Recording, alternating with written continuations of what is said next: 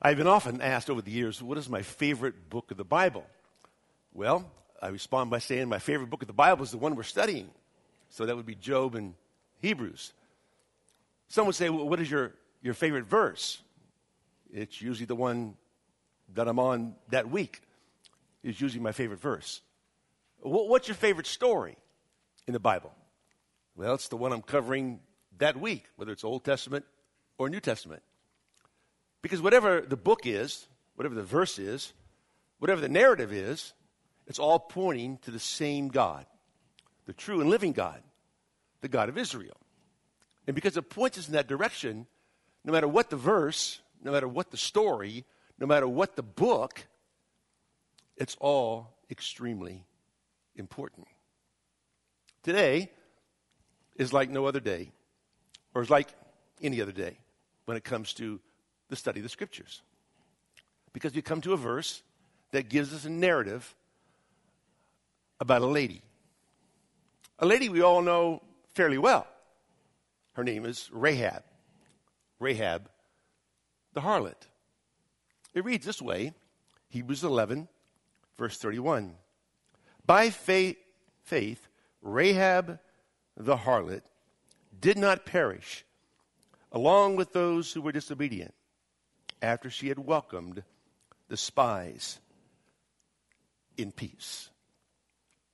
This verse is so important because not only does it tell us about Rahab's faith in the true and living God, but it gives us so much information about the power and the providence of God. Rahab is mentioned along with the patriarch in James chapter 2. For Abraham and Rahab are mentioned side by side about two people, two Old Testament individuals who lived by faith, and their works proved their faith.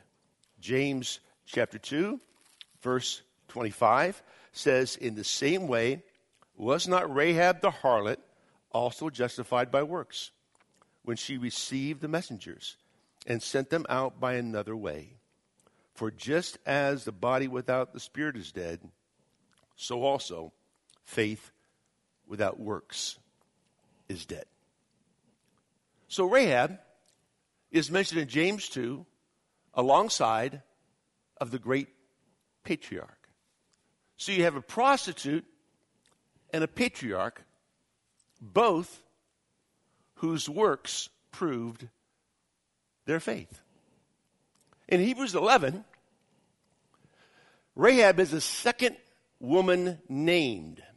She's the third woman in Hebrews 11, but she's the second woman named. The first woman was Sarah. Sarah was a princess. That's what her name means. Rahab was a prostitute, but both lived by faith. The second woman in between Sarah and Rahab is a parent, Jochebed, the parent of Moses, the mother of Moses. She was mentioned before we studied the life of Moses. So here's Rahab in James 2, the prostitute alongside a patriarch. Hebrews 11, the prostitute is alongside a princess and a parent, all living by faith. What does a prostitute, a princess, and a parent all have in common? The commonality is faith in the Lord Jesus Christ. How many times do you hear people go to church and say, well, you know, I love that church, but I just don't have anything in common with those people. What does that mean? Or our children go to youth ministry and say, well, you know, I want to be a part of that youth ministry, but we don't have anything in common with those people. What do you mean you don't have anything in common? If you love the Lord, right, and you're giving your life to Christ, you have everything in common with the people of God. No matter if they live in America or they live overseas or they go to a small church or a big church, if you are a believer in the Lord Jesus Christ, and so are they, you have the only thing that matters in common, and that is faith in Jesus Christ our Lord. But Matthew 1 also tells us a little bit about Rahab, because she is in the genealogy of the Messiah. The Bible says Salmon was the father of Boaz by Rahab. Boaz was the father of Obed by Ruth, and Obed the father of Jesse. Jesse was the father of David the king. So here is this woman, Hebrews 11, verse 31, a prostitute, in the same hall of faith as a princess and a parent. In the same chapter that deals with faith and how works prove your faith with the patriarch. And now, before all that, she's in the genealogy of the Messiah. Now, for a woman to be named in a Jewish genealogy is rare. For a woman to be named in a Jewish genealogy who's not a Jew is really rare. But in Matthew 1, you have Rahab, Bathsheba, Tamar, and Ruth. Tamar, an incestuous woman.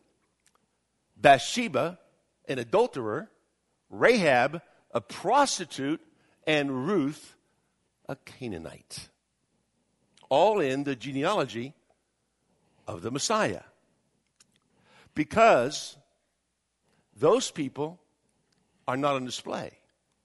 The grace of God in their lives is what's on display when it comes to the genealogy of the Messiah. But I'm way ahead of myself, because there's so much in Hebrews 11:31. I got to take you all the way back to Joshua chapter 2. So if you got your Bible, turn back with me, if you would, to Joshua chapter 2, and let's unfold the story. Maybe a very familiar story to you, but our prayer today is that we will be able to come up with some things that will help you understand the uniqueness of this harlot turned heroine by the one true God of Israel. Joshua chapter 2, verse number 1 begins this way. Then Joshua, the son of Nun, sent two men as spies secretly from Shittim, saying, "Go view the land, especially Jericho." So they went and came to the house of a harlot whose name was Rahab, and lodged there. There is so much in that verse. It's overwhelming. To begin to realize that Joshua sends out two spies, right? Two spies. Why? Because he's learned well not to send 12 spies. Okay? And when they come back, they report back to him, not to the people. Again, he learned well, because way back in the book of Numbers, 12 spies were sent out, and when they came back, they reported to the people, not to Moses. So Joshua sends out two spies, not 12. Make sure that when they come back, they report only to him, not to the people, because Joshua's learned so well. But note, the spies have no names. But there is one person named, and that's Rahab, the harlot. Why is that? Why is her name mentioned, but the two spies' names are not mentioned? Because God doesn't want you to forget Rahab. That's why she's in James 2, Matthew 1, Hebrews 11, Psalm 112, verse number 6. The name of the righteous is to be remembered forever. The Bible tells us in Proverbs 22 that a good name is better than great riches. Ecclesiastes 7, verse number 1, a good name is better than a good ointment. Rahab had a good name, a great name.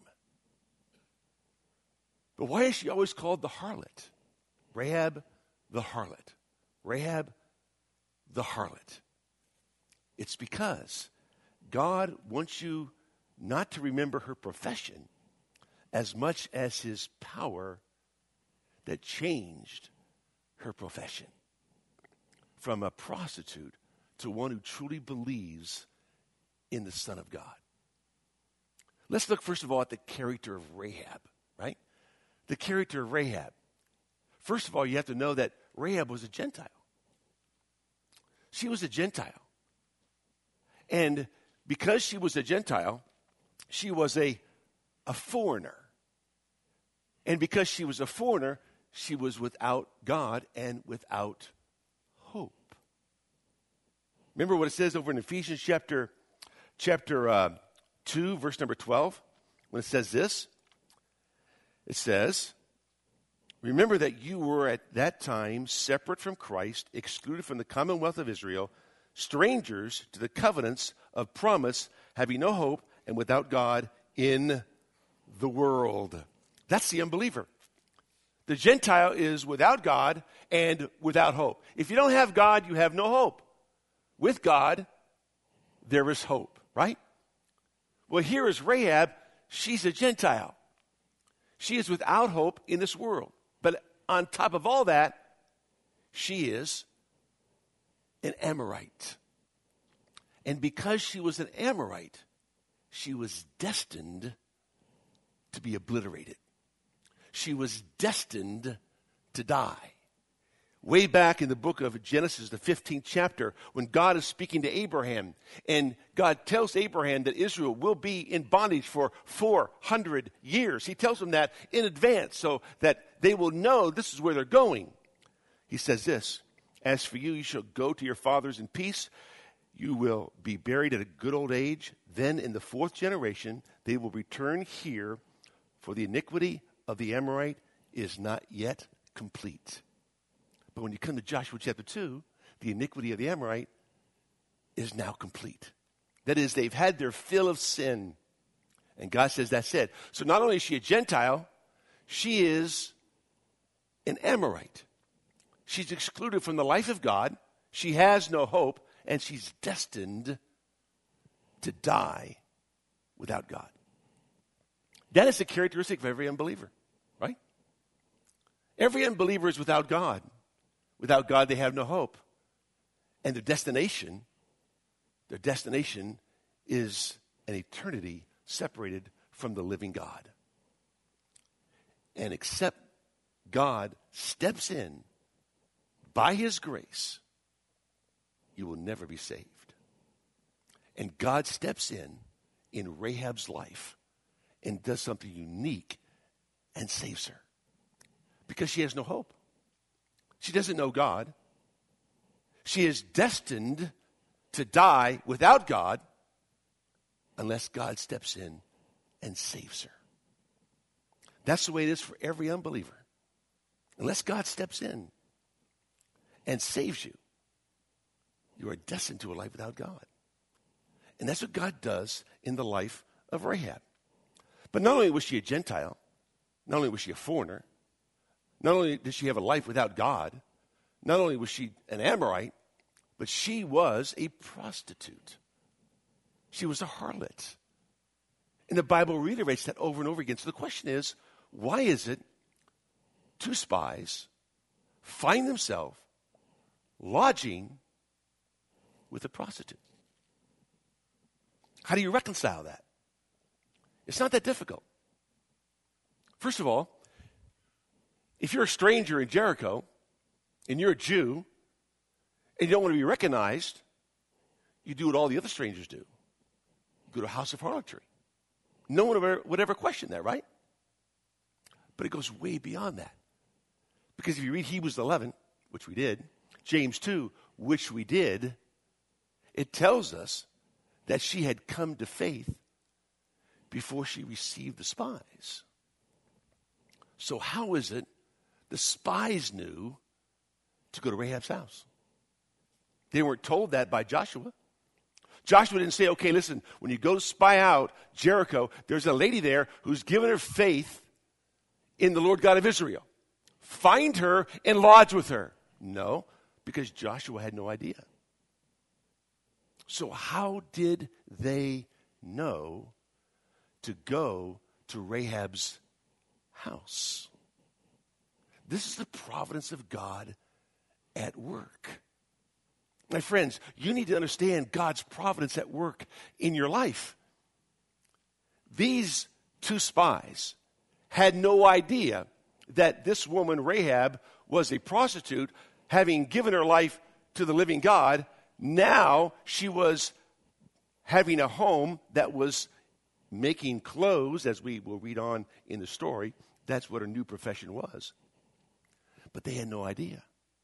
But let me tell you something. If you're a believer and God wants to hook you up with another believer, that's the providence of Almighty God. God's at work. God does that. You ever met those people say, well, you know, if I stay here, I'll never find a husband, right? I'll never find a wife.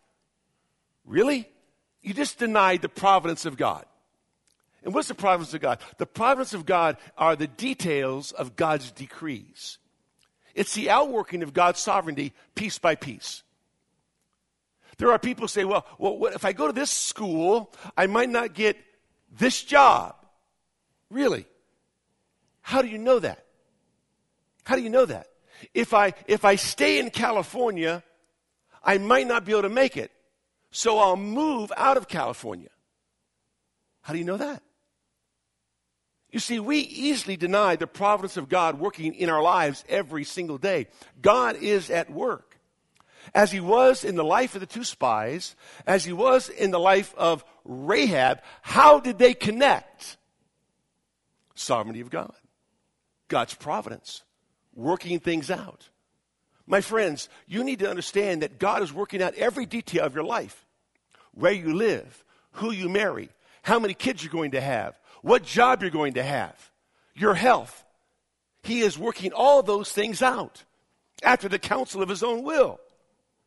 He's either in charge of everything or he's in charge of nothing. And he's in charge of everything. The providence of God is crucial. The life of Job, right? Satan is called the Satan in Job chapter 1. He's called the Satan, the adversary. But guess what? He's God's Satan. He's God's Satan. Why? Because God's in charge of him. Satan has to ask permission. But Satan's is rebellious in nature. So why doesn't he just rebel against God and kill Job anyway? Because he can't. Why? Because he's accountable to the true and living God. He can't take a step without approval from God. That's how providence works. God's in charge of everything. I can remember when I had, know the story, when I had lost my job and I was looking for a new job and my wife had cancer and I had no insurance. I didn't know what to do, so I sent out 72 resumes all around the country because there was no email at that time. There were no cell phones, no text messages. This was way back in the 80s, right? And so I had to send out 72 resumes by mail and wait for someone to call me or respond back. If they called, I had to be home. Because if I wasn't home, I wouldn't be able to receive the phone call. Why? Didn't have cell phones. And so God was at work, but I only got one phone call. Only one. Out of 72 resumes, I got one response. You would think I'd get more responses to that, right? Come on. Look at me. I'm not that bad looking. You think someone would respond, but only one responded. Why? Because I was only going to go to one place. One place. Okay? All the while, my wife had cancer. Didn't know when she was going to die or if she was going to die, but she did. All the while, Lori is looking for a school to go to, and she's off to Wheaton. That's where she's going to go. But God changed everything, gave her scholarship, so now she goes to Kings. The providence of God, right? One response, one phone call, get the job offer, take the job, take my wife with me. She ends up dying. And then I meet the young lady who was on her way to Wheaton, but received a scholarship from Kings and decided to go there instead because it was closer to home. Met her 36 years later, 8 kids later, That's the story. But it's all about the providence of Almighty God. And I can go through every one of my children, from Drew to Ashley to Aaron to Anna to Cade, and detail the providence of God working in their lives that brought them together with their soulmate and their lives. Why? Because God's in charge. And as God was in charge of the two spies, he was in charge of Rahab's life because they walked by faith and not by sight. I being in the way, Genesis 24, the Lord led me. Our responsibility is to be in the way. What's the way? It's the way of righteousness, according to the book of Proverbs, because train a child in the way he should go, and when he's old, he will not depart from it. What's the way? Book of Proverbs is the way of righteousness versus the way of unrighteousness versus the way of wickedness. So we are to be in the way. We are to be doing what God's called us to do and not be so preoccupied about what's going to happen next, but be preoccupied with obedience to God and doing what he says, and everything will begin to unfold as God has it. The sovereignty of God manifesting itself in God's providence. Here was a woman who was an Amorite, a Gentile, a foreigner, but yet she was saved. She was born again. She had given her life to the true and living God. And now she's walking by faith. The spies are walking by faith. And God brings these three people together because God has a plan for Israel. By the way, everything about the providence of God is about Israel. Just remember that. It's all about the future of Israel. God has a plan. That's why she says, I know that God has given you this land. How does a prostitute know that God gave Israel that land, but people today don't know that God has given Israel that land? How does she know that? Because she believed in the true living God. See? Everything that was happening for the sake of Israel. And the providence of God was already at work with the exodus from Egypt and the death of Pharaoh's army, so that one woman, Rahab, would hear about that death and that destruction and give her life to the Lord. God, in his providence, would kill an entire army to save one harlot, that she might follow the Lord in obedience. And upon saving her, house the two spies. Upon housing the two spies, have a way for Israel to destroy the city. See, God's at work. And one thing you need to know about the life of Rahab is that God is providentially in control of every single event of your life, that nothing happens without him being intricately involved with. That is so important, my friends. So here was the character of Rahab, an unbeliever, but by faith gives her life to the Lord. Which leads us to number two, the courage of Rahab. The courage of Rahab. Listen to this. It was told the king of Jericho, saying, Behold, men from the sons of Israel have come here tonight to search out the land. And the king of Jericho sent word to Rahab, saying, Bring out the men who have come to you, who have entered your house, for they have come to search out the land. But the woman had taken the two men and hidden them. And she said, Yes, the men came to me, but I did not know where they were from. It came about when it was time to shut the gate at dark, that the men went out. I do not know where the men went. Pursue them quickly, for you will overtake them. But she had brought them up to the roof and hidden them in the stalks of flax, which she had laid in order on the roof. So the men pursued them on the road to the Jordan, to the fords. And as soon as those who were pursuing them had gone out, they shut the gate. The courage of Rahab. You see, she had faith in God. And because she had faith in God, she had no fear of the king. And I know this is going to come, so let me answer it for you. Yeah, but she lied. She lied. And the great thing about this story is that everybody who loves situational ethics will use this story to prove that there is a reason to lie. And think about this with me. If you ask me, is there a reason to lie? Ever, under any circumstances, I'm going to ask you, answer that with this question. Is there any way, any reason for you to take the name of the Lord God of Israel in vain? Is there a time for you ever to steal? Is there ever a time that's okay to commit adultery? Is it ever okay to dishonor your parents? Because you see, to lie is to break a commandment. If you're going to break that commandment, you will break them all, right? If it's okay to lie, it's okay to commit adultery. If it's okay to lie and to steal, to feed those who are hungry, or to lie to protect Jews from the Nazis, it's okay to commit adultery. It's okay to steal. It's okay to take the name of the Lord God in vain. Is it? It's not. It never is. See, well, that's kind of harsh, Pastor. Listen, I didn't make the commandments up. God did. God never commended Rahab because she lied. He commended her because of her faith, not because she lied. So please remember this. It's very important. You say, well, there are so many illustrations, Pastor. What about the midwives in Exodus chapter 1? They lied, right? No, they didn't. Yes, they did. Nope, you read it wrong. Turn to Exodus chapter 1. I'll prove it to you.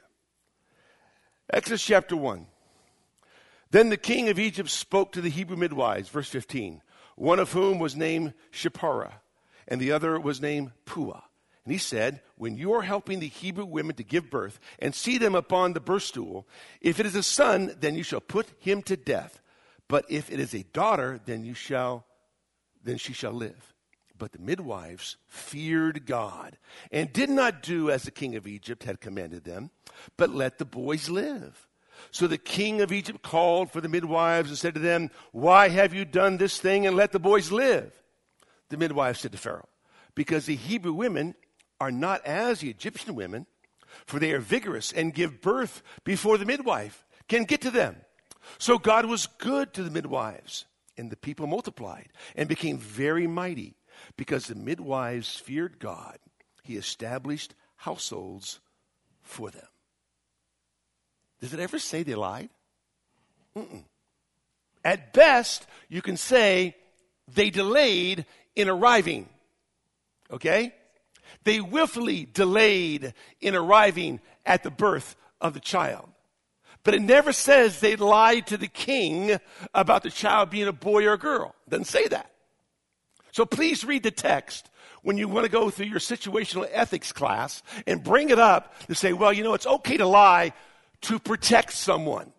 So now what you're saying, it's okay to lie because I can protect someone better than God can. I'm a better protector of man than God is. You mean to tell me, Pastor, that if someone came to your house and said, oh, I'm going to kill your wife, is she here? You wouldn't lie? I'd say, no, I wouldn't lie. Why would I lie? Why would I lie thinking that that's going to protect my wife when the creator of the universe, the almighty God who controls everything, is more powerful than the person standing at my door? Come on, people. What do we believe about God? Do we truly believe he is a God of Israel who is omnipotent and all-powerful and can protect and preserve you through everything that happens in life? Or do you not believe that? See, do you mean that, tell me that Corrie Ten Boom was wrong and lying? Yes. I'll tell you that. Yes, she was. Because she broke a command of God. Was King David wrong in having an affair with Bathsheba? Was he? Well, of course he was. Did God override all that? Yeah. Because through Bathsheba came who? Solomon. And God can override all those things because God's bigger than your sin. God's bigger than Rahab's sin. God is in charge of everything. But we want to make excuses for the things that we do, saying, well, I can protect someone's life. If I lie, they'll be safe.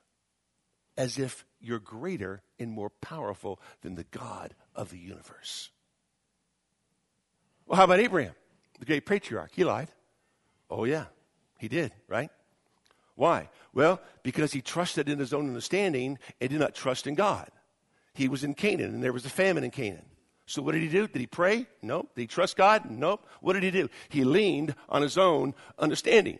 So what did he do? He went to another country. He went to another state where he could make a living, where the governor wasn't as strong and nasty and like ours is, and went to another state where he could buy a house and afford a house, went to another state where he could have car insurance and afford that because it was better. He leaned on his own understanding. He didn't trust God. And because he didn't trust God, what happened? Hagar, right? There's been no peace in the Middle East since. Because he lied. Worse than that, in Genesis 20, he lied again. He lied again. He lied about his wife, saying that she was his sister, which is half true because she was his half sister. But a half truth is a whole lie in God's economy, right? And so he lied. And it cost him dearly. Why? Because guess who followed his father's example? Isaac. Genesis 26. He lied as well. You see, when you lie, not only is your testimony tainted, not only is your character compromised, okay, but your sons and daughters will follow suit. They'll become liars as well. Why would you want to align yourself with the character of the father of lies, instead of aligning yourself with the character of the God of the universe, who's the God of truth? Ask yourself that question. And then you can retake your situational ethics class and say, you know what, it's never right to lie. Because it's never right to break a command of God. No matter what I think about what's going on in life, it's never right to break a command of God. Because if it is, it's right to break any command of God at any time. Well, what about protecting someone else's life? Listen. Abraham lied to protect his own life. Rahab lied to protect the spy's life. Abraham didn't want to die. Tell them you're my sister so I don't die. He was into self-preservation. That's why he lied. Rahab lied because she was into protecting the spy. So why did she lie? Why didn't she just tell the truth? Well, first of all, she didn't have the Ten Commandments. The oracles of God were not given to the Gentiles. They were given to the Jews. Romans 3, verses 1 and 2. So she didn't have the Ten Commandments. Number two, she's probably a new believer.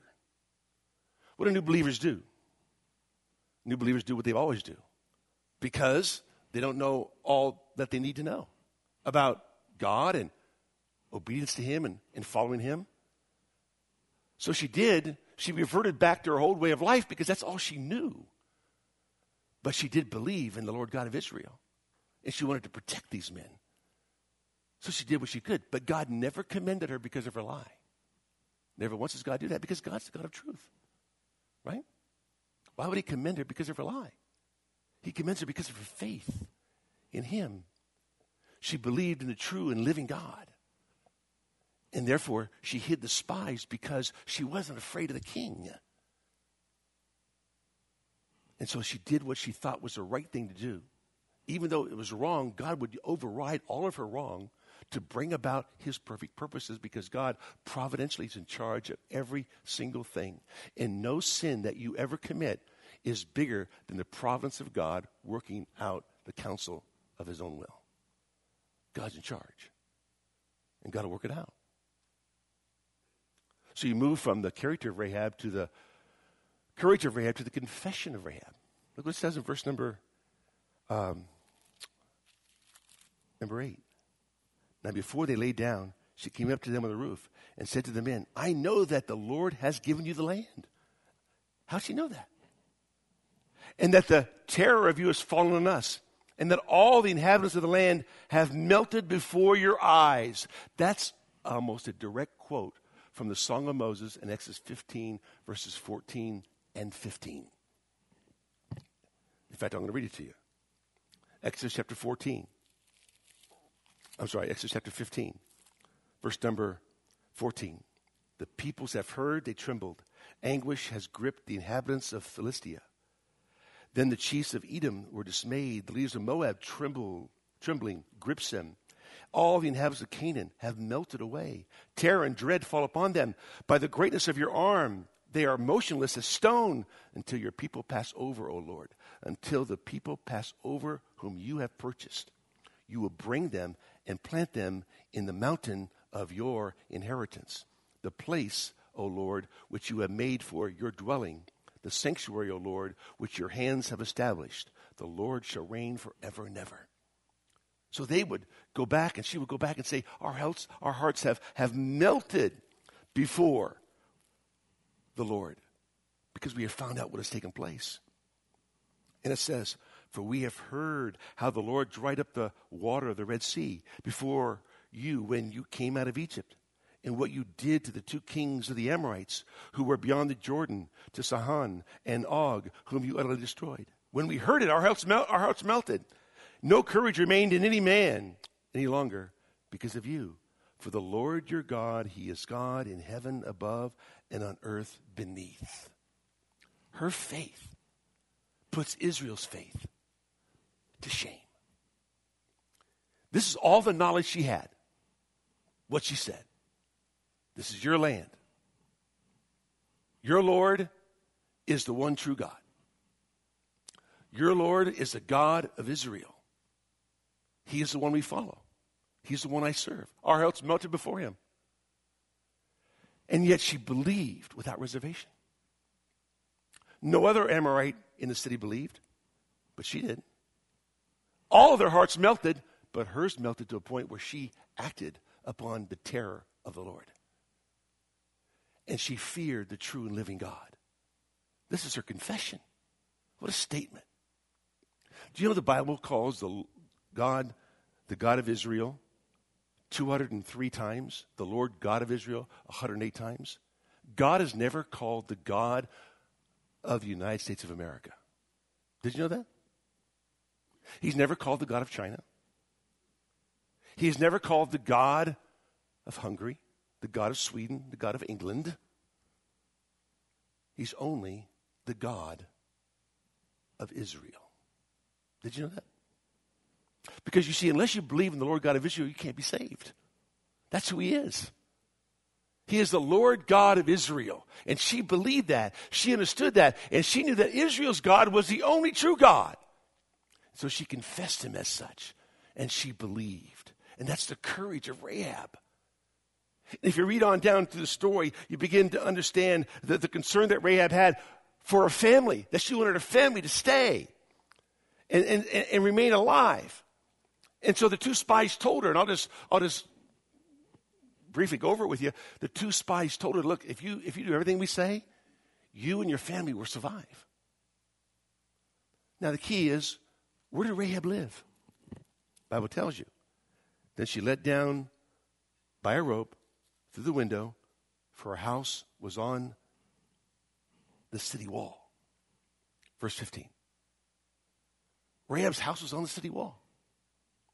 The spies had no idea about the plan to destroy the walls of Jericho. That's not to Joshua 6. That was last week's sermon, right? They had no idea. They just knew that if she did not renege on her word, she kept her word, that she and her household would be spared. And so, what happens in Joshua 6? They're told about marching around the city wall, and marching around it once a day for 6 days, 7 times on day number 7, and the walls will come crumbling down. What are the two spies going to do now? How do we get word to Rahab? If the walls are going to come down, how are we going to tell Rahab? We can't text her. We can't email her. We can't private message her. We can't walk around the wall saying, yoo-hoo, Rahab, hey, get out of there while you can. The walls are coming down. How do they get word to Rahab? They can't. So what do? They can only trust in the true and living God to spare her. They can only trust in God. So when the walls come down in Joshua chapter 6, everything comes down except one little section. That's where Rahab lives. He tells him, don't come out of the house. Put the scarlet thread outside your house, okay? But don't come out of your house. Stay there. So you can imagine they're in the house and they hear all this noise, okay? We're talking 46 feet of wall come tumbling down all around them. Two-tiered walls coming down. Can you imagine the noise? And they're in the house thinking, what on earth is happening on the outside of us? They have no idea. Until they open the door and they realize that they're the only house standing. And everything else is destroyed around them. The walls came tumbling down. Again, the providence of God was at work. God was at work in the life of Rahab and their family. And he spared them. Why? Because she lived a life of obedience. That's what Hebrews 11 is all about. By faith, Rahab, the harlot, did not perish along with those who were disobedient. What were they disobedient to? They were disobedient to the same things that she had heard and believed about the Lord God of Israel. And that the land they were on was Israel's land and not the Amorites' land. They believed, or she believed, in the one true God of Israel. They disobeyed that. They did not believe that. And she welcomed the spies in peace. Why? Because she trusted in the true and living God. Here is a woman who lived by faith, which goes to tell me, no matter what your background is, no matter what you've done, God can save you and transform your life, because his power and his providence is bigger than whatever profession you're engaged in, whatever sinful behaviors you're engaged in. That's why in 1 Corinthians 6, it tells us that the adulterer and the effeminate person and the murderer and the slanderer will not inherit the kingdom of heaven. But such were some of you. But you were washed, you were cleansed by the blood of the Lamb. Here was Rahab, who had been cleansed. She lived by faith. She walked by faith, not by sight. She becomes the great heroine of Hebrews 11, James 2, Matthew 1, Joshua 2. Why? Because she put all of her faith in the Lord. She believed what God said. She believed absolutely and behaved accordingly. Does it mean that when you're saved, you don't sin? Because she did. But God's bigger than your sin. God's more powerful than the decisions that we make, because he has a greater purpose that he's going to accomplish. And nothing will stop that happening, because God's in charge. Same is true in your life and mine. And my prayer for you is that you would learn to trust God even all the more, as Rahab did, as the spies did, realizing that God's in complete control of everything. Let's pray. Father, thank you for today, the opportunity you give us to study your word. We are a blessed people. Our prayer, Father, is that you teach us to follow you, to live by faith, not by sight. To trust you for everything, Lord, knowing that you are sovereign over all. And the providence of God is working every detail of every single day out exactly as you planned it. For that, we are grateful. In Jesus' name, amen.